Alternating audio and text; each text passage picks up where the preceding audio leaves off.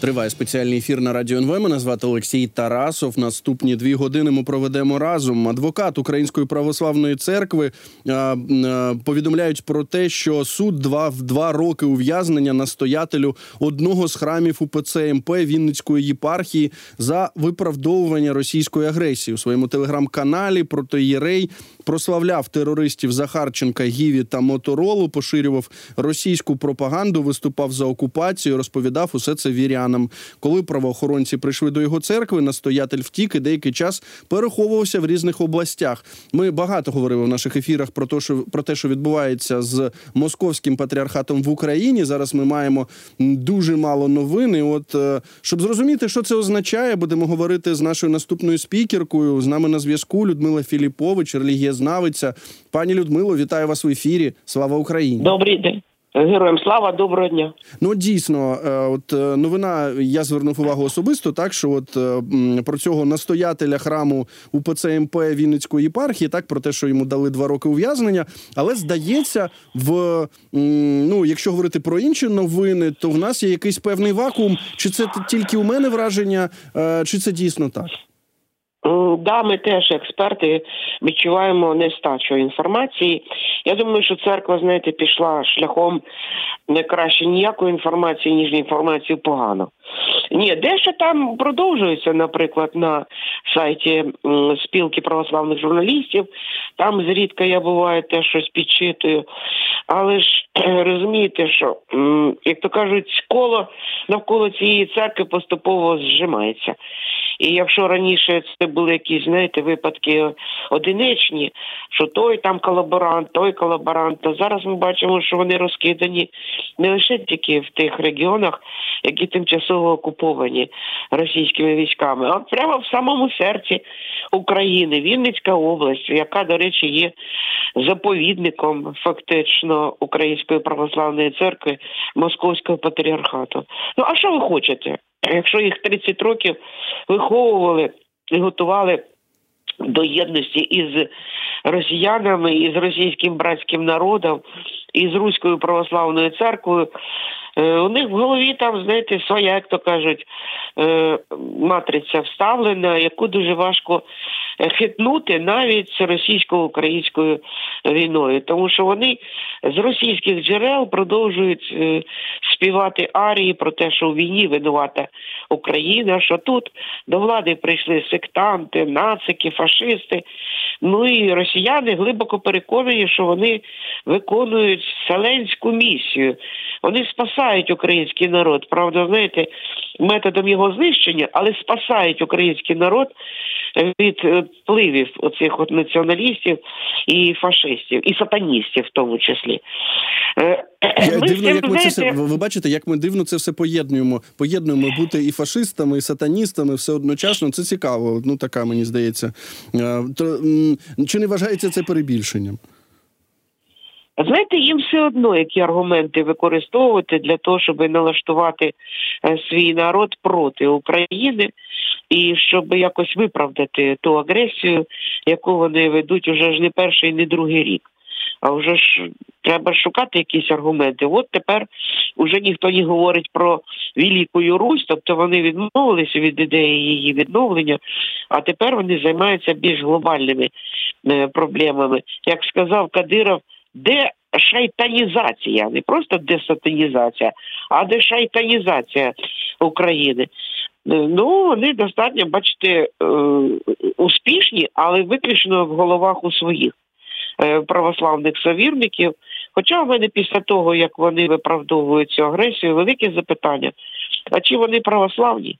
Чи вони взагалі читають Біблію, чи вони знайомляться із заповідями Ісуса Христа, який закликав не вбивати, миротворити. Ну яке вже тут не вбивати і миротворення е, з боку цих оголтілих орків, які знищують все, що їм попадається е, під руки, і дітей, і жінок, і, і тварин. От знаєте, просто якась така оскаженілість, я би сказала. А вона наступає в результаті того, що вони усвідомлюють, що вони не досягають е, своїх цілей і прагнуть от в такий спосіб знищити все навколо себе. Як мене немає, як сказав Путін, да? навіщо нам цей світ, якщо в ньому не буде Росія? Значить, ми знищимо весь світ. Росії не буде, але й світу загалом не буде. Хоча з іншого боку, ми розуміємо, так якщо от повертатися до цієї справи, про яку повідомляють правоохоронні органи, так про ці два роки ув'язнення а, настоятель одного з храмів на Вінниччині, то той факт, що він міг виправдовувати Захарченка, Гівін та Моторолу, тобто, тобто просто вбивць, так які катували, гвалтували, вбивали людей. Це ну звичайно питання в тому, що у нього в голові, але ви це вже пояснили, так що от є 30 років того, що щоб не робила Москва, щоб не робила РПЦ, так. Е, російська православна церква. Це все дуже добре. Ну, Ми також пам'ятаємо про те, що має бути голосування в другому читанні у Верховній Раді законопроекту 8371. Він офіційно має назву про внесення змін до деяких законів України щодо діяльності в Україні релігійних організацій, але його так в медіа і в народі так охрестили а, ага. законом про заборону московського патріархату, чи як мінімум про обмеження їхньої діяльності в Україні залежно від того, а які зв'язки з Росією з країною агресором вони мають. От вже була заява, в тому числі від е, народних депутатів від Слуги народу, про те, що таке голосування може відбутися вже у лютому. Ми розуміємо, лютий ну от за декілька днів. А чого ви очікуєте від цього голосування? Знову ж чого ви очікуєте від правок, які можуть бути внесені в цей законопроект? Ми знаємо, що біля 1200 правок було подано до цього е, законопроекту.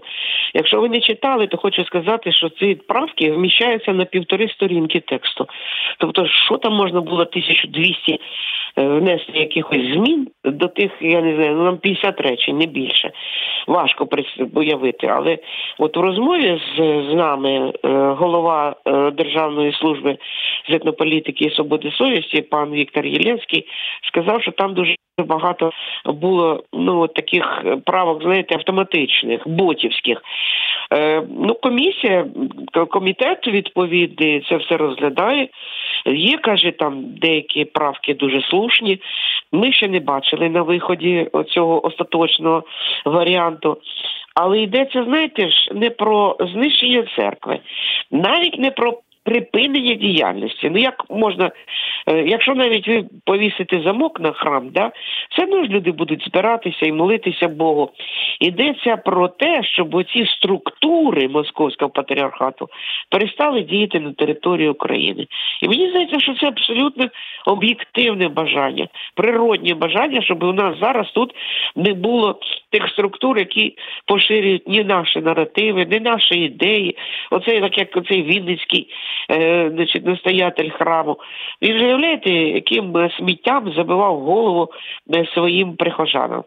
Тому, якщо ми ці структури. Е, не саму церкву, тому що церква це клір разом із мирянами. Ну як можна ви мені скажіть, 8 тисяч парафій, які сьогодні числяться за цією церквою, і напевно точно не менше 5 мільйонів прихожан цієї церкви, як можна їх взагалі знищити? Вони все одно залишаться на цій землі. Все одно це будуть ці сільські храми чи міські храми, вони все одно будуть функціонувати. Але заборонити функціонування їх як структур, які належать до московського патріархату, нехай вони відмовляться, нехай вони вийдуть прямо до своїх мирян до прихожан і скажуть, все, ми розірвали зв'язки. Наших представників там немає. Ні в яких комітетах, ні в редакційних радах, ні тим більше в синодах.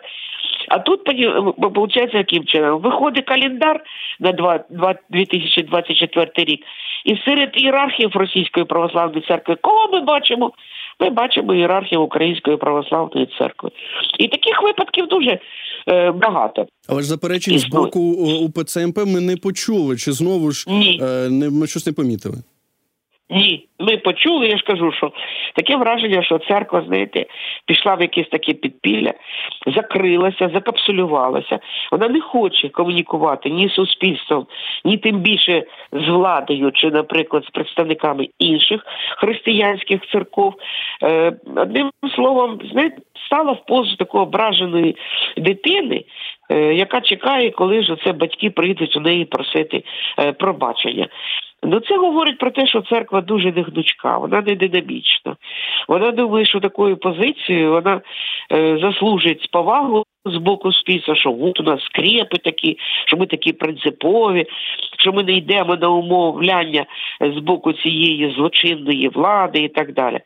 Ну не в цьому ж, е, знаєте, визначається е, місія церкви, не в тому, щоб тупо стоять на якихось уже е, відживших принципах.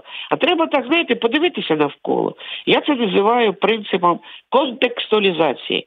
Ви маєте бути в контексті того, що сьогодні відбувається в Україні. А контекст має назву російсько-українська війна. Ну от знаєте, останнім часом мені приходять тут повідомлення, то там щось із якихось парафій Української православної церкви на фронт відправлено, то там щось направлено. Але знаєте, я читала реакцію на це відомого свого колеги, який зараз займається збором коштів на снайперські гвинтівки. Я такий професор Юрій Чорноморець. І він сказав, що він за ці два останніх роки на гвинтівки зібрав раз в сто більше грошей, ніж передала ця ціла структура української православної ви знаєте, церкви. Вибачте, що перебуваю. Я звернув увагу. Я також я, от е, готуючись до нашої з вами розмови, я зайшов на е, сайт е, московського патріархату, і дійсно там в новинах ми періодично бачимо, що от там, скажімо, ця громада на Рівненщині придбала три дрони для ЗСУ, чи там здається на Хмельниччині громада, яка Ем, щось е, купила, ну е, знайшла гроші чи зібрала гроші для того, щоб купити автівки. Тобто, ми бачимо, що це змінилося. А що ми знаємо? Як на це мають реагувати куратори? Ну, в сенсі московські куратори? Мені здається, це от останнє, що вони хочуть побачити у підконтрольній собі церкві в Україні. Ну там знаєте, вже не так все напряму відбувається, як в попередні роки. Тому що, по-перше, комунікація перервана. Тобто раніше ми згадуємо, що предстоятель нашої церкви бував на всіх засіданнях синоду Російської православної церкви, оскільки він є членом е, цього синоду. Е, постійні знаєте, делегації їздили в Софріно. Це центр, де виготовляють різноманітну церковну утвар. Зараз я не знаю, як вони це все купляють, але ви розумієте, що можливості значно е, обмежені.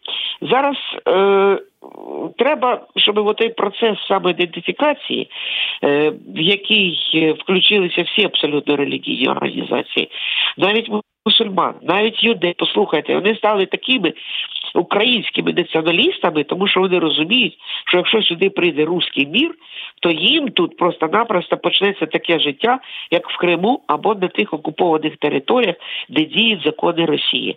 А закони Росії е, надають привілей і взагалі дозволяють до існування лише тільки однієї домінуючої церкви. Всі інші це знаєте як сироти як е, да, не беруться до уваги і в будь-який момент можуть перервати їхнє існування, так як це зробив Путін у 2017 році, коли підписав е, указ про те, що от немає тепер свідків Єгових в Росії, закрили цю організацію.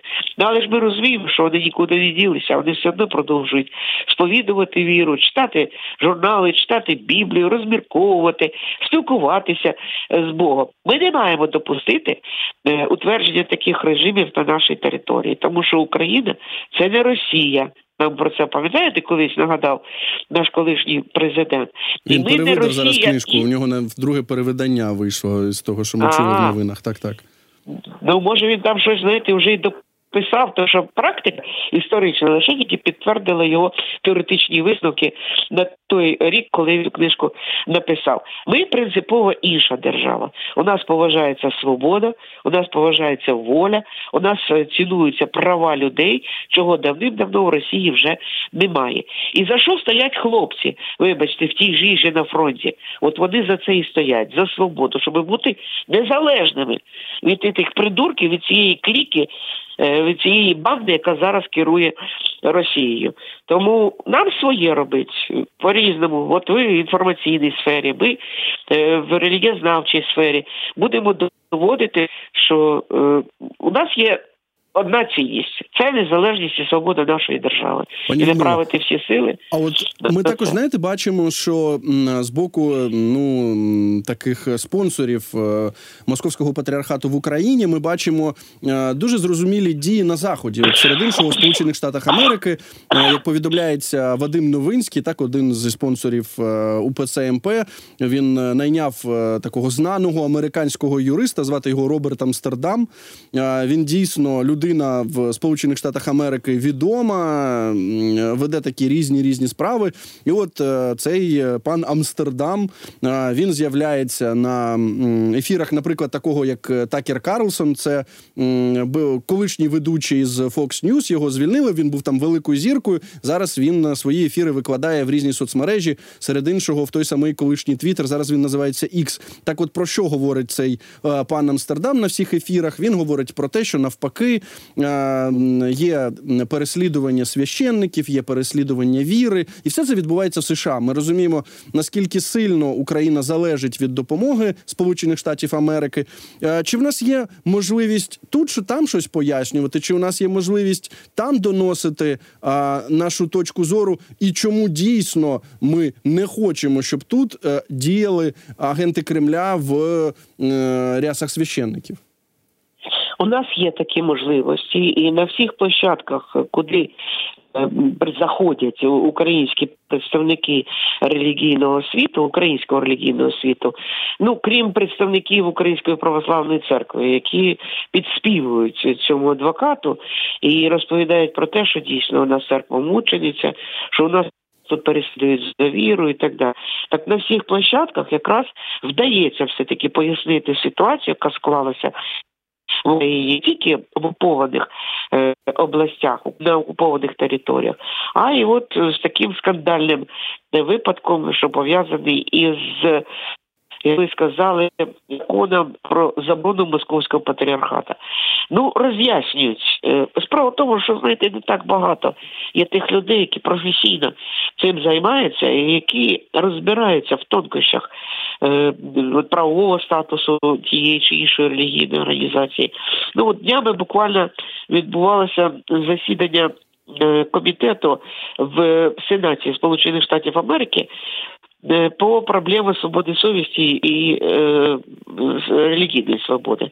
Там був наш представник, такий Максим Васян, який виступив з доповіддю, де розказав як свідок того, що він сам на власні очі бачив і в Донецьку, і в тих захоплених областях, і пояснив, і пояснює і сенаторам, і представникам палати.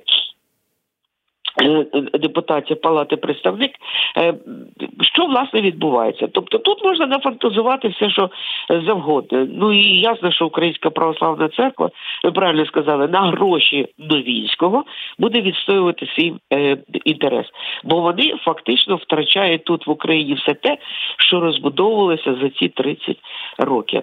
Ніби невелика кількість перейшла громад із Української православної церкви в православну церкву України люди, їх там нараховується щось біля пів тисячі, але процес не зупиняється. Знаєте, щодня по одній, по дві громади люди все-таки свідомо почали ставитися до того, а з ким вони будуть після перемоги, а якими вони будуть, а чи прийдуть їх в новій цій Україні. Ну а сам пан е, цей адвокат він вже написав, до речі, розгорнуту свою е, відповідь або аналіз на цей закон. І в мене десь він лежить, все знаєте, руки не доходять його почитати.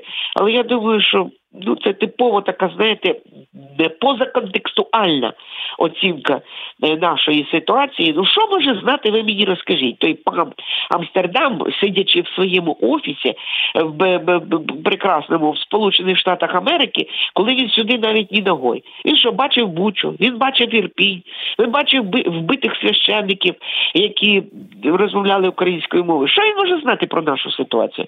Це знаєте, в науці є такий принцип, називається юридичний нормативізм. Такий, ну, тупий трошки, тупенький принцип. Коли ти береш норму закону і дивишся, а от реальне життя збігається з цією нормою закону чи ні? Та реальне життя ніколи не збігається з нормою закону.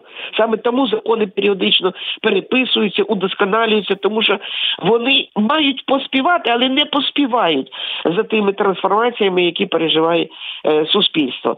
Тому зараз у нас ситуація катастрофічна, складна дуже.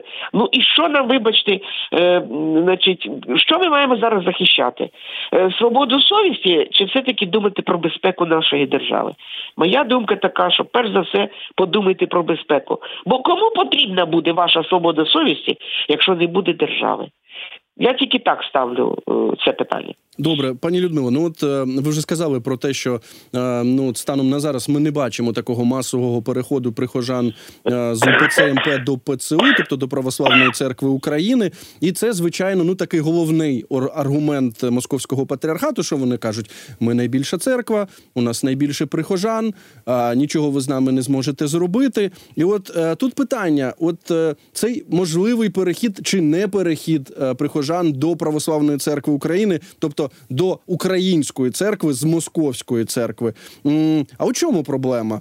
Е, чи є якісь е, ну важелі, неважелі способи переконати українських громадян в тому, що ну ні, ви не можете бути е, разом з московським патріархатом, тому що вони якби належать країні, яка нас вбиває, яка хоче нас знищити.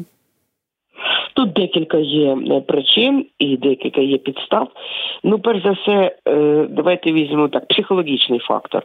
Будь-яка е, людина віруюча, особливо в православній традиції, то достатньо інертна людина. Це я не знаю, що має статися, щоб знаєте, змінити уявлення. Тут в цю церкву моя баба ходила, моя мати ходила, мене тут хрестили, вінчали, відспівували і так далі. І так далі. Люди взагалі не дуже відкриті на зміни, які мають відбутися, особливо зміни в свідомості. Виявляєте, яку треба революцію пережити, щоб ти спочатку думав так, а потім бемс і все перевернув до гори дриком. Не всі здатні на такі е, революційні кроки. Тут і освіта має бути, і бажання, якісь там, знаєте, очікування від е, цих змін. Другий момент це. Е, ми кажемо еклезіальний, тобто церковний. Ви ж розумієте, церква це організація, де існує дуже сурова внутрішня дисципліна. Це ж не так, як зайшов мегамаркет, вийшов із мегамаркета. Там, вибачте, дуже е, е, зовсім інші правила. Там е, така струнка ієрархія, підпорядкування. Ти не можеш, наприклад, е, мати свою парафію, якщо не отримуєш антимонію від е, людини від єпископа, який над тобою. Якщо ти надумаєш перейти, значить е, тобі треба. Отримати, ну це така, знаєте, покривала, так скажемо, на на алтарі, на якому здійснюється приготування е, для Євхаристії, е, значить, вина і хліба. Е, люди, які зараз в цій церкві, переважно більшість, це є ніхто інший, які виховувалися ще от, е, знаєте, за от тими правилами московських духовних шкіл. Більшість з них були рукокладені там, е, в Москві або тут, але от тими, які там навчалися. Тобто то це садковість, і від неї відмовитися дуже важко. Економічний принцип. Ви що думаєте, що не підживлюють, е, скажімо, е, цих людей, їх не підтримують фінансово, підтримують без без сумніву. Ну і можемо навести інший політичний момент. Ну хтось же не погоджується, наприклад, з ідеєю незалежної і вільної України. Хтось хоче повернутися в радянський союз і чекає, коли нарешті от воз'єднається, хоч би Білорусь, Росія і Україна, щоб стати знов єдиним союзною е, державою. Е, Тут треба знаєте, діяти і пояснювати, і роз'яснювати в усіх напрямках. І я не знаю, для мене найбільша е, цінність взагалі в житті це свобода. І якщо люди цього не розуміють, ну значить не так і закінчить своє життя, будучи в оковах цієї ідеології, цієї церкви, е, назва який русський мір. Пані Людмило, дуже дякую вам за цю розмову. Е, Людмила Філіпович, релігієзнавиця, була з нами на зв'язку. Ми говорили про те, е, що відбувається навколо Української православної церкви Московського патріархату, е, що відбувається в Україні. Знову ж чекаємо на те, що має бути прийнятий у другому читанні проголосований законопроект 8371. Він має назву, ну таку народну назву про заборону московського патріархату в Україні, але там не говориться е, про заборону, саме там говориться про обмеження релігійних організацій, які мають стосунок до держави-агресора. Московський патріархат, звичайно, заперечує все, але ми бачимо, що на практиці він е, залишає всі зв'язки з російською православною церквою, з агресивною російською православною церквою. Ну і сьогодні з'явилася новина від правоохоронців про те, що суд дав два роки ув'язнення настоятелю одного з храмів УПЦ МП Вінницької єпархії. Він виправдовував російську агресію, прославляв терористів Захарченка, Гіві та Моторолу, поширював російську пропаганду, виступав за окупацію. Більше того, розповідав усе це вірянам. Ми будемо звичайно слідкувати за темою московського патріархату в Україні. У нас далі новини. Після новин повернусь до цієї студії.